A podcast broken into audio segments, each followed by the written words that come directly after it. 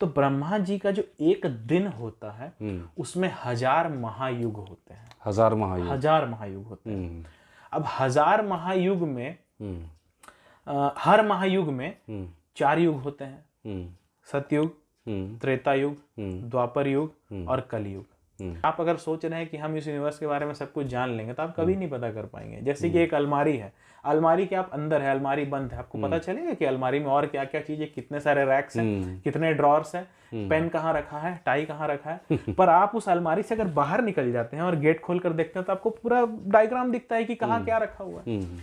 तो ये यूनिवर्स से अगर हम बाहर निकलते हैं तो हम चलते हैं शीर सागर में हम्म। जहाँ विष्णु जी जो है कॉस्मिक ओशियन में कॉस्मिक ओशन आदि शेषनाग के ऊपर लेटे हुए हैं। Hello guys hello guys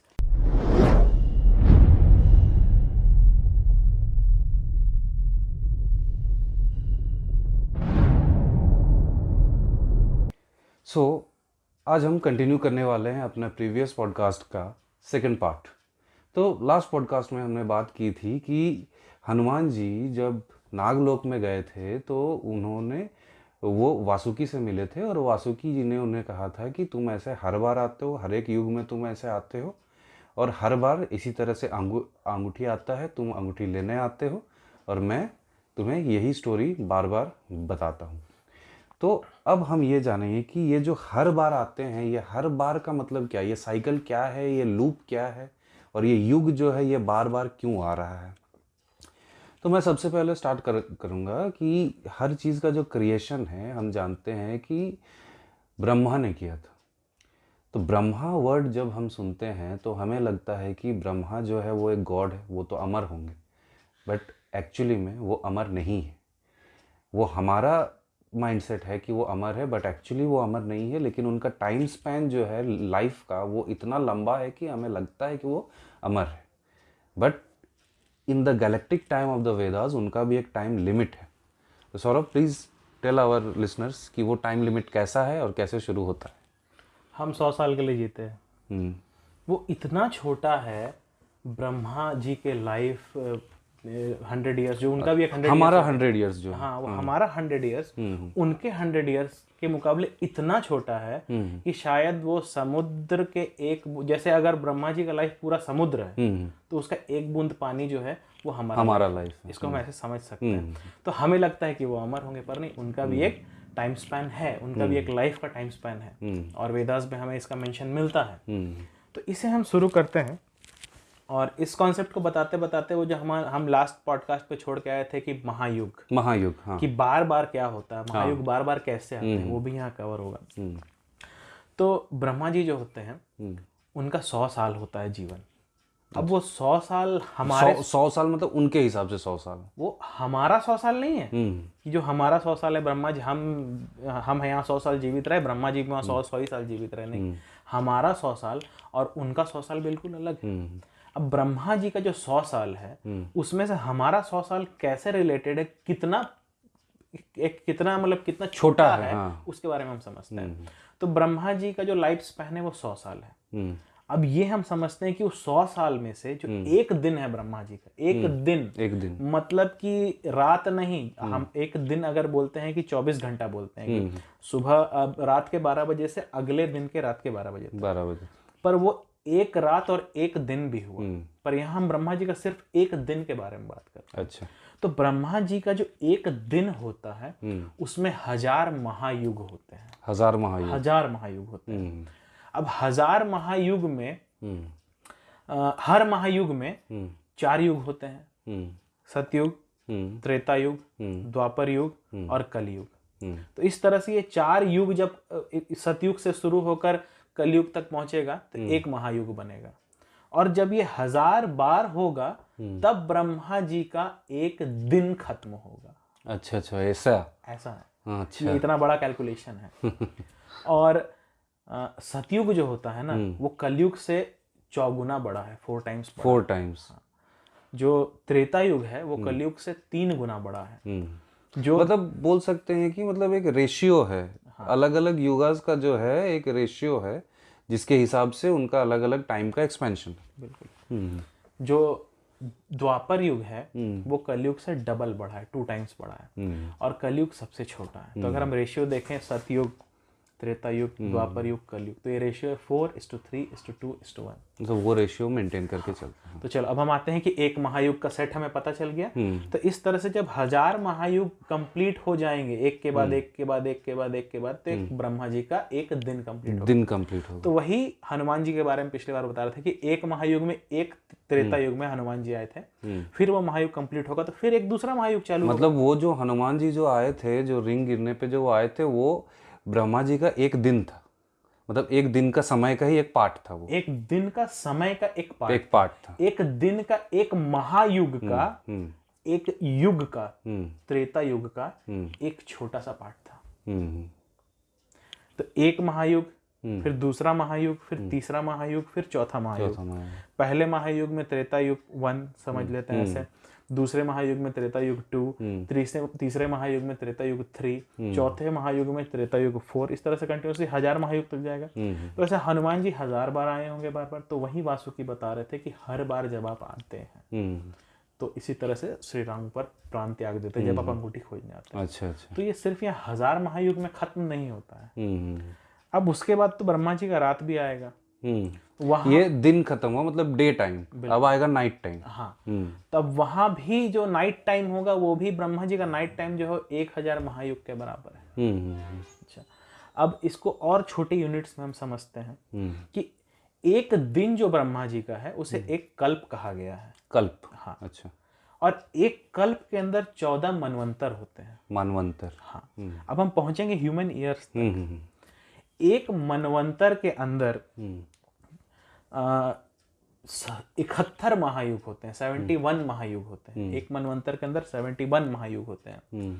और एक महायुग के अंदर हम्म। चार युग होते हैं सतयुग त्रेता युग द्वापर युग और कलयुग और ये जो टोटल एक महायुग है सतयुग से लेकर कलयुग के एंड तक सतयुग के शुरुआत से लेकर कलयुग के एंड तक हम्म। ये फ़िलहाल के कैलकुलेशंस में 4.32 मिलियन ह्यूमन ईयर्स हैं। Seriously yes 4.32 million. तब जो मैंने कहा कि ब्रह्मा जी का जो वो एक जीवन है अगर वो एक सागर है हम्म। तो उसका एक बूंद भी एक ह्यूमन बीइंग का एक लाइफ स्पैन का टाइम भी नहीं है। हम्म। मतलब ये सब सोच के पता है लगता है कि मतलब हमारा जो लाइफ है वो कितना छोटा है और कितना ये है। आई मीन टू से कि कितना मतलब उस टाइम स्पेस में उस मतलब मेज़रमेंट के हिसाब से कितना कम है। और ह्यूमन बींग्स जो हैं इस छोटे से लाइफ में जब उन्हें इस धरती पे आने का मौका मिलता है इतने चौरासी लाख योनियों के बाद एक ह्यूमन बीइंग का शरीर मिलता है जिसमें उन्हें सबसे ज़्यादा हाईएस्ट कॉन्शियसनेस में आप वो खुद को पाते हैं उसमें भी वो अलग अलग पोजीशंस की मैं बहुत ही रिच हूँ मैं सबसे ताकतवर हूँ मैं सबको मार दूँगा इस तरह की चीज़ों में ईगो जो अटैच रहता है। अपने एक ईगो अटैच रहता है। इस तरह की चीज़ों में फंसे रहते हैं और अपने इस इंसानी जो उन्हें जीवन मिलता है उसे वो बर्बाद कर देते हैं जो कि उन्हें भक्ति में लगाना चाहिए ताकि उन्हें मोक्ष मिल सके। हम्म। चलो अब इन सब बातों से हट कर अब बात करते एक हैं। एक एक और बात है कि जैसे हमने अभी बात की कि ब्रह्मा के हंड्रेड ईयर्स के बारे में लेकिन ब्रह्मा जी का जो हंड्रेड ईयर्स है वो किसी और के लिए भी तो होगा। बिल्कुल। अब हम वहाँ पहुँचेंगे। अब हम पहुँचने वाले हैं मल्टीवर्स पे। अच्छा अच्छा। हाँ ओके अब थोड़ा साँसें थाम लो क्योंकि हमें अब वैदिक मल्टीवर्स के बारे में सुनने को मिलेगा। एक्चुअल स्ट्रक्चर uh, पता चलेगा। पिछले पॉडकास्ट में तो हम स्टोरीज बता रहे थे अब स्ट्रक्चर क्या है वो पता चलेगा। हम्म तो चलो अब ब्रह्मा जी का एक दिन समझ में आ गया एक रात समझ में आ गया। तो ब्रह्मा जी का जो टोटल एक दिन होगा और एक रात होगा वो 2000 महायुग के बराबर होगा। क्योंकि दिन में एक हज़ार महायुग और रात में एक हज़ार महायुग। हम्म। इस तरीके से ब्रह्मा जी एक साल दो साल तीन साल करते करते सौ साल तक जिएँगे। हम्म। तो ब्रह्मा जी का जन्म हुआ। हम्म। उन्होंने सृष्टि को रचा।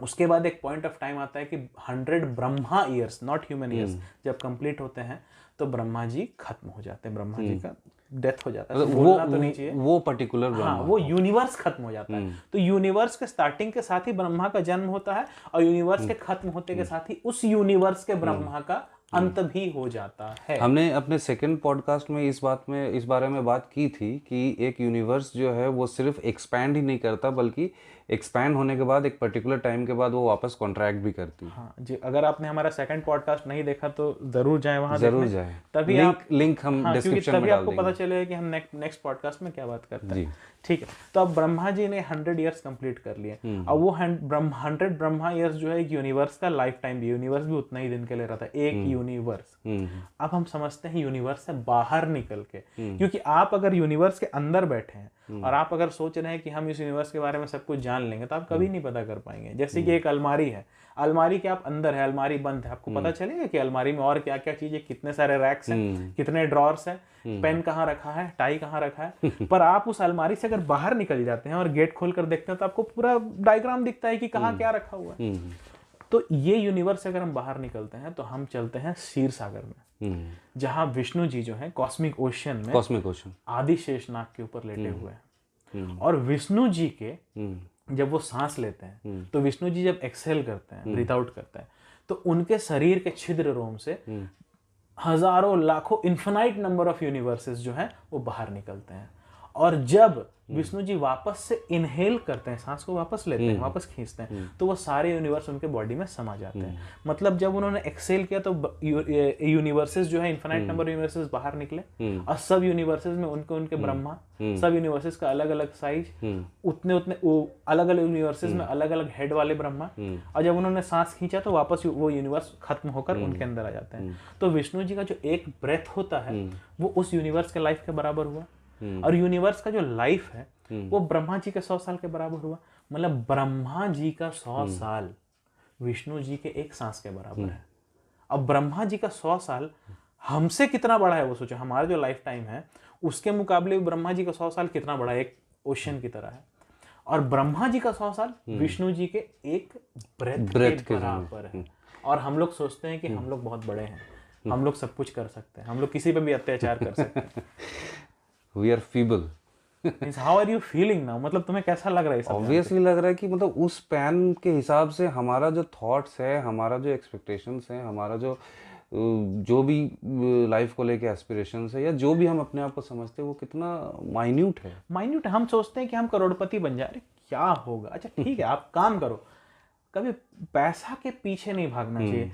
पैसा हमेशा ना बाय प्रोडक्ट होना चाहिए। आप इस धरती पे आए हैं एक अच्छे काम को पकड़ो। और जब वो काम को आप करते जाओगे ना तो पैसा ऑटोमेटिकली उसका बाय प्रोडक्ट बन जाएगा। पैसे के पीछे पै, पैसा जो है वो तो मतलब आएगा ही। The person must be a good performer चाहे वो कुछ भी कर कुछ भी करे कुछ भी पर करे। सही रास्ते सही रास्ते विजडम के साथ विवेक के साथ। अभी अभी जो तुमने अभी जो बात कही श्री विष्णु के बारे में उस बारे में दिनकर जी का लिखा हुआ एक पोएम है रश्मि रथी शायद तुमने पढ़ी हाँ होगी। बिल्कुल। उसमें एक पार्ट आता है उसमें वो खुद कहते हैं जब वो दु- दु- दुर्योधन को जब समझाने जाते हो जब दुर्योधन उनका बात नहीं मानते हैं तब वो बहुत ही ज़्यादा क्रोधित हो जाते हैं और कुछ लाइंस बोलते हैं। उसी लाइन का एक पार्ट है कि जब वो बोलते हैं कि सब जन्म मुझी से पाते हैं और लौट मुझी में आते हैं। बिल्कुल ये वही वही है। क्योंकि Krishna is the direct interpretation of Shri Vishnu. बिल्कुल। वो उनका पूर्ण अवतार रह चुके हैं। बिल्कुल। हम्म, तो यही है कि उस कॉस्मिक ओशन में हम्म, जब आप जहाँ महाविष्णु को समझ पा रहे हैं देख तो नहीं पाएँगे। हम्म, वही है कॉस्मिक ओशन जहाँ आप बाहर से सारे यूनिवर्सेस को एक साथ देख सकते हैं। हम्म, कि इतने सारे यूनिवर्स एक साथ मतलब महाविष्णु यहाँ बैठे हैं और इतने सारे यूनिवर्स एक साथ उनसे निकल के आ रहे हैं और वापस उनसे समा जा रहे हैं। तो वो कॉस्मिक ओशंस में इन्फिनाइट नंबर ऑफ़ यूनिवर्स एक साथ एग्जिस्ट करते हैं। तो उसको हम कह सकते हैं कि that is the multiverse. मतलब ये इस तरह से हम लोग बोल सकते हैं कि जैसे मान लीजिए कि कोई आदमी एक सीसीटीवी रूम में बैठा हुआ है जहाँ पे उसके सामने बहुत सारे स्क्रीन्स लगे हुए हैं और वो ऑब्ज़र्व कर रहा है हर एक स्क्रीन में क्या हो रहा है। तो वो हर एक स्क्रीन यहाँ पे हो जा रहा है हर एक यूनिवर्स बिल्कुल। और हर यूनिवर्स में लाइफ फॉर्म्स हैं युग्स आ रहे हैं उनके अपने ब्रह्मा अपने अपने इवेंट्स जो होना है उसमें हो रहे हैं। हम्म, तो ये काफ़ी अब हम बात करते हैं कि जो यूनिवर्स है उस मल्टीवर्स का एक यूनिवर्स हम्म, अब इंसान अगर उससे बाहर निकलना चाहे मोक्ष की प्राप्ति करना चाहे तो उसे किन चीज़ों को पार करना पड़ता मोक्ष का मतलब हम बोल सकते हैं कि free from all kinds of attachments मतलब मटेरियलिस्टिक अटैचमेंट्स और सिंपली अगर बोला जाए तो भगवान के पास पहुँच जाना। कनेक्टेड होने का। हाँ अटैचमेंट को छोड़ के कनेक्ट होने का। सिंपल भाषा में उनके लोक में पहुँच जाना उनके पास पहुँच जाना जन्म और मरण के बंधन से ही मुक्त हो जाना। तो एक यूनिवर्स जो होता है वो कितने सारे लेयर्स से घिरा हुआ रहता है। अब हम उसके बारे में बात करेंगे। तो सबसे पहले हम जानते हैं कि बेसिकली सेवन एलिमेंट सेवन या सिक्स आई थिंक ना? There are five element sorry five elements and two other elements other layers are there तो फ़र्स्ट ऑफ़ ऑल साइंस के हिसाब से फाइव एलिमेंट्स हैं हाँ साइंस के हिसाब according to Vedas there are two other elements two other elements और उन्हें कुछ तो पहले पहले साइंस के बारे में हम बोल लेते हैं कि साइंस जो है मेनली फाइव एलिमेंट्स में मानती है जिसे हम जानते हैं। Fire earth water air and space जिसे अगर हम संस्कृत में बोलें तो हम क्या जानते हैं? फायर की अग, अग्नि वाटर का जल एयर का वायु। फिर कौन सा बच गया? स्काई। स्काई और स्पेस। स्पेस। ठीक है। लेकिन अगर हम वेदों को स्टडी करें या हमारे स्क्रिप्चर्स को स्टडी करें तो हम देख सकते हैं कि दो और लेयर्स आता है इसमें। एक आता है टोटल फॉल्स ईगो और टोटल एनर्जी पहले टोटल पहले टोटल एनर्जी उसके बाद फिर फॉल्स फॉल्स ईगो आता है। ठीक है। तो अब ये देखा गया कि ये हर एक लेयर जो है एक दूसरे से दस गुना ज़्यादा बड़ा है। जैसे कि अगर हम अर्थ का बात करें अगर अर्थ इतना है तो उसके बाद का लेयर आता है वाटर मतलब सबसे नियरेस्ट लेयर सबसे नियरेस्ट लेयर अर्थ है उसके बाद नेक्स्ट लेयर मतलब एक ऑनियन का खोल किस तरह से रहता है? हाँ. उस तरह से एक ऐसा उसके ऊपर है ऐसा उसके बाहर से ऐसा. अर्थ तो नहीं यूनिवर्स हाँ पूरा यूनिवर्स तो अर्थ जो लेयर है वो सबसे छोटा है. यूनिवर्स को कवर करता कवर हुआ करता अर्थ हुआ, लेयर हाँ। ये यूनिवर्स है तो पहला लेयर अर्थ पहला लेयर अर्थ है. तो वो अर्थ जो है अर्थ के बाहर जो है वो वाटर है। अब वाटर का जो लेयर है वो अर्थ से दस गुना ज़्यादा बड़ा है। अब उससे दस गुना ज़्यादा बड़ा उसके बाहर का लेयर फायर ठीक है? अग- अग्नि जिसे हम कहते हैं। उसके बाहर का जो लेयर है वो है एयर वो फायर से दस गुना ज़्यादा बड़ा है। उसके बाहर का जो लेयर है वो स्काई है। उसके बाहर का जो लेयर है वो टोटल टोटल एनर्जी है जो कि स्काई से दस दस गुना ज़्यादा बड़ा है। और उसके बाद आ रहा है सबसे बाहर का लेयर फॉल्स ईगो और इसी को पार करने में लोग सबसे ज़्यादा मुश्किल यही होती है लोगों ये सबसे बड़ा है। सबसे बड़ा है मतलब ये कितना बड़ा है हम उसका इमेजिनेशन भी कर नहीं सकते हैं उसको। तो अगर हम फॉल्स ईगो को समझते हैं कि फॉल्स ईगो है क्या? हम्म। तो false what is false ego मतलब कि accepting this body as one self मतलब कि तुमको ये लग रहा है कि ये शरीर तुम्हारा है। हम्म। तब उसे तुम कहते हो फॉल्स ईगो हम्म। ये शरीर मेरा है। ये फॉल्स ईगो हुआ एक झूठा ईगो हुआ। ये शरीर तुम्हारा नहीं है। हम्म। और अगर ये शरीर तुम्हारा ऐसा तुम समझते हो तो, तो फिर और चीज़ें भी तुम समझने लगोगे कि मैं दुनिया का सबसे ताकतवर इंसान हूँ। हम्म। मैं बहुत अमीर हूँ। हम्म। मेरे से लोग डरते हैं। हम्म। ये सारा फॉल्स ईगो हुआ। हम्म। हालाँकि हमें स्कूल्स में घर में सिखाया जाता है कि आपको ईगो नहीं होना चाहिए ईगो नहीं रखना चाहिए। नहीं। अगर इसको करेक्ट करते हैं हम कि आपको फॉल्स ईगो नहीं रखना चाहिए हम्म। कि आप अलग अलग पोजीशंस की मैं अमीर हूँ मैं ताकतवर हूँ मैं ये कर सकता हूँ मैं वो कर सकता हूँ नहीं। आपको ट्रू ईगो रखना चाहिए। और व्हाट इज़ ट्रू ईगो हम्म। कि you are one with the Brahman you are one with the Atman जो अहम ब्रह्मास्मि। हम्म। अब इस इस, इस वर्ड का इस्तेमाल कुछ कुछ सीरियल्स में गलत तरीके से महावाक्य है। ये हाँ। हाँ तो वो सही नहीं है। हम्म। तो अहम ब्रह्मास्मि कि मैं ही ब्रह्मा हूँ मैं ही स्पिरिट हूँ मैं ही सोल हूँ। ये शरीर मेरा नहीं है ये ट्रू ईगो है। और ये जिस दिन एक इंसान को रियलाइज़ हो जाता है तब वो मोक्ष को प्राप्त कर जाता है वो इस जन्म मरण के बंधन से बाहर निकल बाहर निकल जाता है। तब आप वो फॉल्स ईगो के लेयर को भी पार करके आप इस मेटेरियलिस्टिक यूनिवर्स से बाहर चले जाएँगे कॉस्मिक ओशियन में और वहाँ शायद आप जो है महाविष्णु के पास पहुँच जाए और जन्म और मरण के बंधन से ही बाहर निकल जाए। मतलब हम जो हमारा ये फॉर्म जो है उससे इतना ज़्यादा अटैच हो जाते हैं कि हम खुद को यही मानने लगते हैं। हाँ हम बिज़ी हो गए हैं चीज़ों मतलब हमें टीवी चाहिए ये हमारा जो ये शरीर है जो भी फेस है या जो भी हमारा शेप साइज़ जो भी बोलेंगे वो एक फॉर्म है बस है ना? ये तुमने पढ़ी होगी भगवत गीता में जब अर्जुन पूछते हैं श्री कृष्ण से कि मैं कैसे उन लोगों को मार सकता हूँ जो लोग मेरे इतना ज़्यादा रिलेटिव है जो लोग मेरे खुद के फैम फैमिली से? तब श्री कृष्ण कहते हैं उन्हें कि तुम किसी को नहीं मार रहे हो। तुम बस जो है वो फॉर्म ख़त्म कर रहे हो। वो फॉर्म जब है तब भी वो कॉन्शियसनेस वही है। तुम फॉर्म ख़त्म भी कर दोगे तो भी वो कॉन्शियसनेस वही रहेगा। और जहाँ तक फॉर्म का बात है वो अगर आज तुम नहीं खत्म करोगे तो अल्टीमेटली टाइम से वो खत्म हो ही खत्म हो ही जाएगा।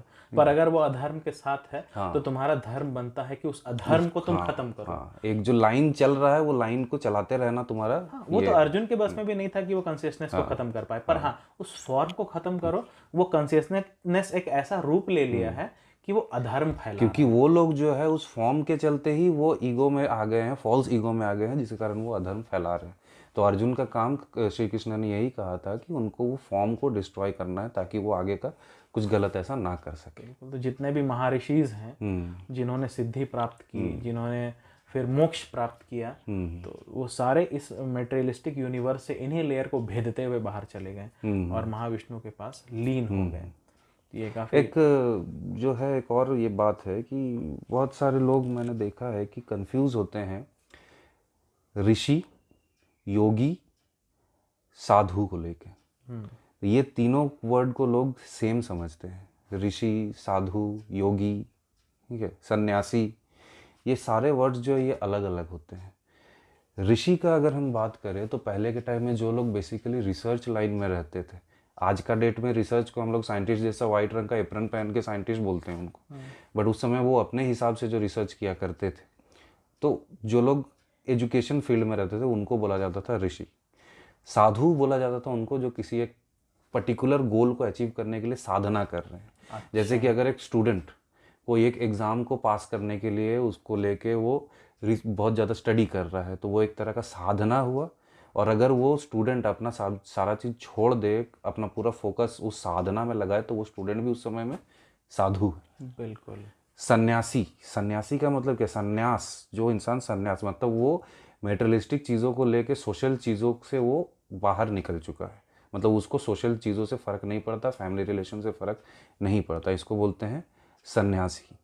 और योगी बोलते हैं उनको जो योग में बिलीव करते योग का मतलब the addition of one to the cosmic self मतलब योग का मतलब सिर्फ़ वो हाथ पैर चलाकर एक्सरसाइज करना वो नहीं वेस्टर्न हाँ। वेस्टर्न ये में वो एक बस तरीका है चीज़ों को करने का बट योग एज सिंपल एज दैट कि योग हम वर्ड से ही समझ सकते हैं। योग का मतलब क्या? Addition addition to what addition to self to the universal consciousness अब उसके लिए हम कुछ भी मुद्राएँ या कुछ भी आसन कर सकते हैं but that is the first thing main चीज़ होता होना चाहिए कि तुम्हारे आत्मा का उनके साथ कनेक्शन होना चाहिए। और ये जो टोटल यूनिवर्स है टोटल जो स्पेस है उसमें जो 25 परसेंट पार्ट है ना उसका सिर्फ़ वही मटेरियल यूनिवर्स है। जैसे हम लोग मटेरियलिस्टिक यूनिवर्स के पार्ट है हम लोग एक, मटेरियल है हम लोग। हमारे आसपास की चीज़ें भी मटेरियल है। तो 25 परसेंट ही मटेरियलिस्टिक यूनिवर्स है। बाकी 75 परसेंट जो है ना वो स्पिरिचुअल हम जो पॉडकास्ट के शुरू में जो बात कर रहे थे वही आ रहा है वापस से। वो स्पिरिचुअल और अनमैनिफेस्टेड यूनिवर्स है। स्पिरिचुअल यूनिवर्स जहाँ पे आपको ब्रह्मा विष्णु महेश अदर गॉड्स कुछ ऐसे ऋषिज जो अ, अ, अमर हो चुके हैं या फिर उस- उस यूनिवर्स सप्तर्षि सप्तर्षि यूनिवर्स में अमर हो चुके हैं और जो अनमैनिफेस्टेड यूनिवर्स है वो पता नहीं कि वहाँ क्या है। बट हाँ ये कहा जा सकता है ये कहा गया है कि वो अनमैनिफेस्टेड यूनिवर्स ही अल्टीमेट गोल है वहाँ पहुँचना। आप जब वहाँ पहुँच जाते हो ना तो फिर ये जन्म मरण अवतार it is the ultimate ultimate destination हाँ और वहाँ कौन है किसी को नहीं पता। अब वहाँ एक वाक्य आता है तुमने वो शायद वर्ड को सुना भी होगा बचपन में एक धार्मिक सीरियल को सुनते हुए सच्चिदानंद। हम्म हम्म हम्म। एक बी आर चोपड़ा का श्री कृष्ण जी का जो एक सीरियल आता था उसमें आता था शुरू का जो उनका टाइटल सॉन्ग हुआ करता था सच्चिदानंद रूपाय ऐसे करके हाँ, कुछ ये था ना? तो जो सच्चिदानंद है उसका अगर हम संधि विच्छेद करते हैं तो हमें मिलता है सत्य चित और आनंद। हम्म। सत्य का मतलब ट्रुथ ट्रूथ चित्त का मतलब कॉन्शियसनेस अंडरस्टैंडिंग और आनंद का मतलब हैप्पीनेस ब्लिस तो जब एक इंसान को ये तीनों प्राप्त हो जाते हैं सत्य चित्त सत्य ट्रुथ चित्त कॉन्सियसनेस आनंद ब्लिस तब वो उस अनमैनिफेस्टेड यूनिवर्स में पहुँच जाता है। भगवान के साथ एक हो जाता है परम ब्रह्म के साथ एक हो जाता है सच्चिदानंद के साथ एक हो जाता है। और ये तीनों भी सिंगुलैरिटी है। हम्म। सत्य का मतलब मतलब कोई फैक्ट जान लेना वो ट्रूथ नहीं। नो नो लाइफ का ट्रूथ की एग्जिस्टेंस का ट्रूथ जो होता है। सबसे बड़ा ट्रूथ तो यही है ना कि this body is not mine हम्म। ये जो शरीर है ये मेरा नहीं ये ट्रू ईगो ही बहुत बड़ा सत्य है। अगर इसको मान लेते पहला सत्य आपने प्राप्त कर लिया। हम्म। और ये तीनों एक साथ ही मिलेंगे आपको। अगर आपको सत्य की प्राप्ति हो जाती है तो आप में चित्त भी आ जाएगा और हैप्पीनेस ब्लिस भी आ जाएगा आनंद भी आ जाएगा। अगर आप परम आनंद के लेवल पे पहुँच जाते हैं तो चित्त और सत्य भी आपके पास पहुँच जाता है। अगर आप कॉन्सियसनेस के भी एकदम एक्सट्रीम पोजीशन में पहुँच जाते हैं तो आपके पास सत्य और आनंद दोनों पहुँच जाते हैं। तो एक सिंगुलैरिटी पे भी है कि आप किसी एक चीज़ को अगर करते हैं तो किसी एक एक लेवल को आप पहुँच पाते हैं तो आप उस चीज़ को अ, मतलब अटेन कर लेते हैं सच्चिदानंद को अटेन कर लेते हैं अनमैनिफेस्टेड यूनिवर्स में पहुँच जाते हैं। तो this is the end of our podcast ये काफ़ी लंबा चला गया। बट स्टिल इंटरेस्टिंग था इसको आप अगर आप पूरा सुन के यहाँ तक पहुँचे हैं तो थैंक यू क्योंकि हमें बहुत मेहनत लगा इतने सारे चीज़ों को रिसर्च करने के लिए। प्लीज़ सब्सक्राइब आवर चैनल ये हमको बहुत ही वैल्यू ऐड करेगा। And please share with your friends also अगर आप चाहते हैं कि उन तक भी ये इन्फॉर्मेशन पहुँचे। थैंक यू एंड प्लीज़ एक रिक्वेस्ट है आप लोगों से। प्लीज़ कमेंट्स में सच्चिदानंद लिखिए, ताकि हमें पता चले कि आपने ये वीडियो यहाँ तक देखा है। Thank you please do like and subscribe and share the video as much as you can thank you